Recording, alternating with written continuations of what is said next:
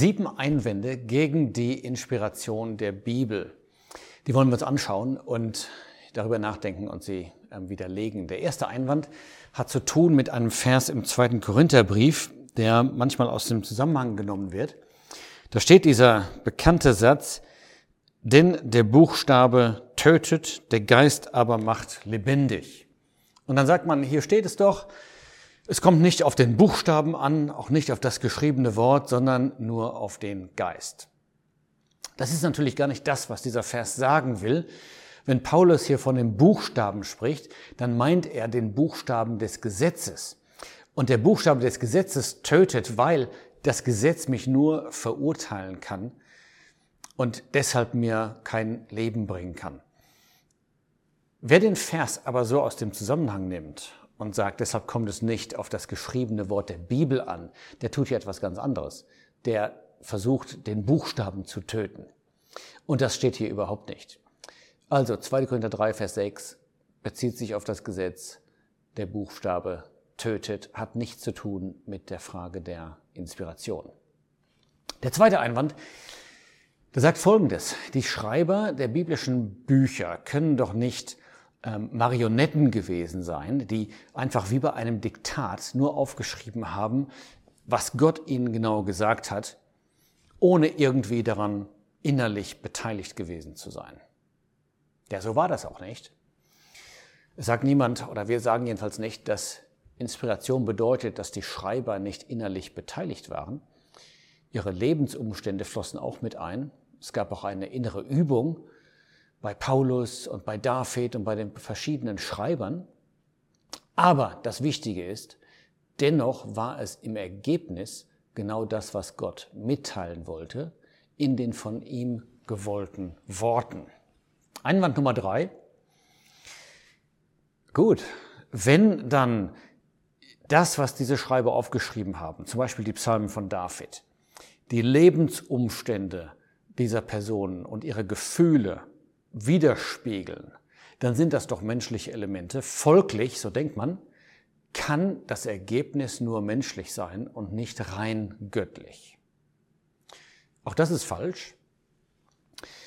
Gott hat die Umstände, auch die Eigenarten dieser Personen benutzt, zum Beispiel die Erfahrungen Davids, auch die Fähigkeiten eines Lukas als Geschichtsschreiber oder die intellektuellen und Argumentationsfähigkeiten eines Paulus, das alles fließt mit ein, aber dennoch ist das Ergebnis genau das, was Gott wollte.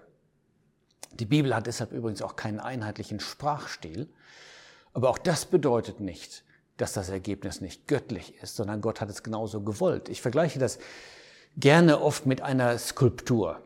Ein Künstler stellt eine Skulptur her und er benutzt dabei verschiedene Werkzeuge, äh, zum Beispiel einen Meißel. Und dann kann es sein, dass man an dieser Skulptur nachher feststellen kann, an dieser Stelle, da hat er genau das Werkzeug benutzt. Diese Spuren sind sichtbar, dennoch ist das Ergebnis genau das, was der Künstler wollte. Und so ist das bei der Inspiration. Einwand Nummer vier, aber gibt es nicht ganz viele unterschiedliche Manuskripte? Dazu haben wir ein separates Video gemacht. Schaut mal nach auf bibleteaching.de, da gibt es ein Video von Stefan Drüke, falsch abgeschrieben, Fragezeichen. Und da wird gezeigt, wie genau die Manuskripte überliefert worden sind. Erst einmal im Alten Testament. Im Neuen Testament, äh, da gilt dasselbe. Äh, es gibt zwar da mehr Variationen, aber diese Änderungen oder diese Unterschiede zwischen Manuskripten beziehen sich auf einen ganz, ganz kleinen Prozentsatz des gesamten Textbefundes. Auch dazu gibt es eine Videoserie, Elberfelder Übersetzung. Äh, schaut da mal nach. Einwand Nummer 5. Aber es gibt auch so viele unterschiedliche Übersetzungen.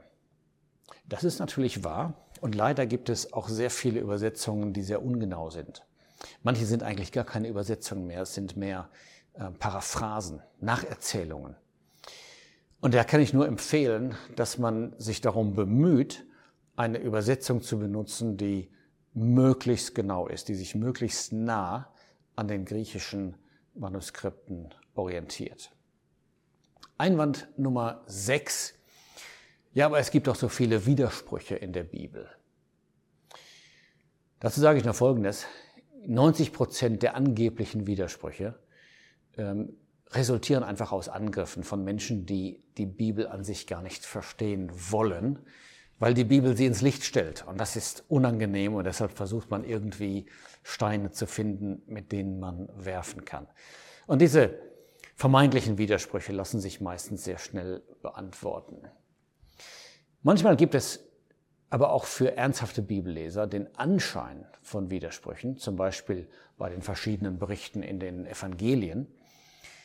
Das ist einmal ein Blinder, einmal sind es zwei Blinde, einmal ist es ein Engel, einmal sind es zwei und so weiter. Einmal heißt es sechs Tage, einmal acht Tage. Aber diese Unterschiede sind keine Widersprüche, sie sind nur das Ergebnis davon, dass die verschiedenen Schreiber aus verschiedenen Perspektiven beschreiben und dass nicht alle alles beschreiben. Zum Beispiel, es mag durchaus zwei Blinde gegeben haben, aber ein Evangelist spricht eben nur von einem davon. Und das Schöne ist, darin liegt sehr oft eine geistliche Belehrung und da kann ich nur dazu ermutigen, äh, da etwas tiefer zu graben. Oft entdeckt man dann wirkliche Schönheiten. Wir geben ein paar äh, Quellen dazu an ähm, in der Beschreibung unter dem Video. Einwand Nummer sieben. Aber was ist mit den unchristlichen oder ungöttlichen Aussagen, die man in der Bibel findet, die ganz klar menschliche Gedanken sind oder wo sogar Satan zu Wort kommt? Ich mal ein Beispiel. Psalm 14, Vers 1, da steht tatsächlich der Satz, da ist kein Gott.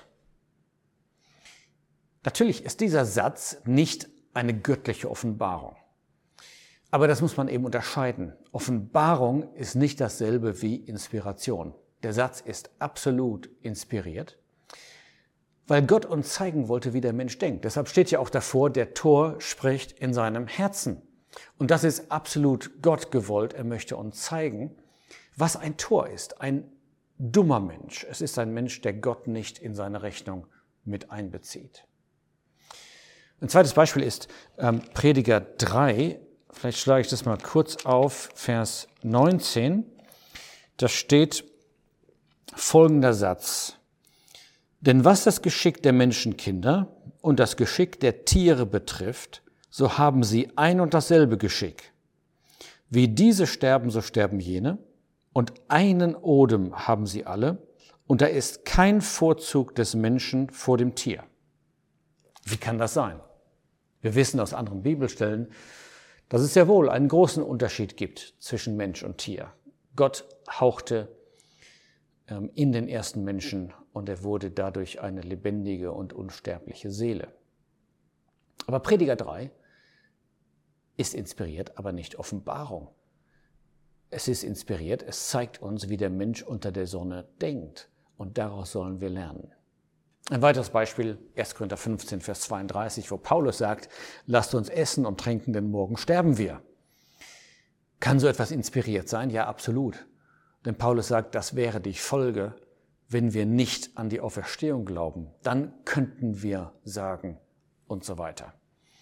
Wir sehen also, diese Aussagen sind absolut kein Widerspruch zur Inspiration. Fazit. Ganz wichtig, wenn wir über dieses Thema nachdenken, auch gerade über die Einwände, wir sollten bedenken, was Paulus schreibt in Römer 9, Vers 20. Ein ganz wichtiger Grundsatz. Er sagt da nämlich, wer bist du denn, o oh Mensch, der du das Wort nimmst gegen Gott? Damit sollten wir ganz vorsichtig sein, Gottes Wort zu kritisieren. Im Gegenteil, Gottes Wort stellt uns in das Licht und beurteilt uns. Der richtige Zugang zu Gottes Wort sieht ganz anders aus. So wie bei Jeremia.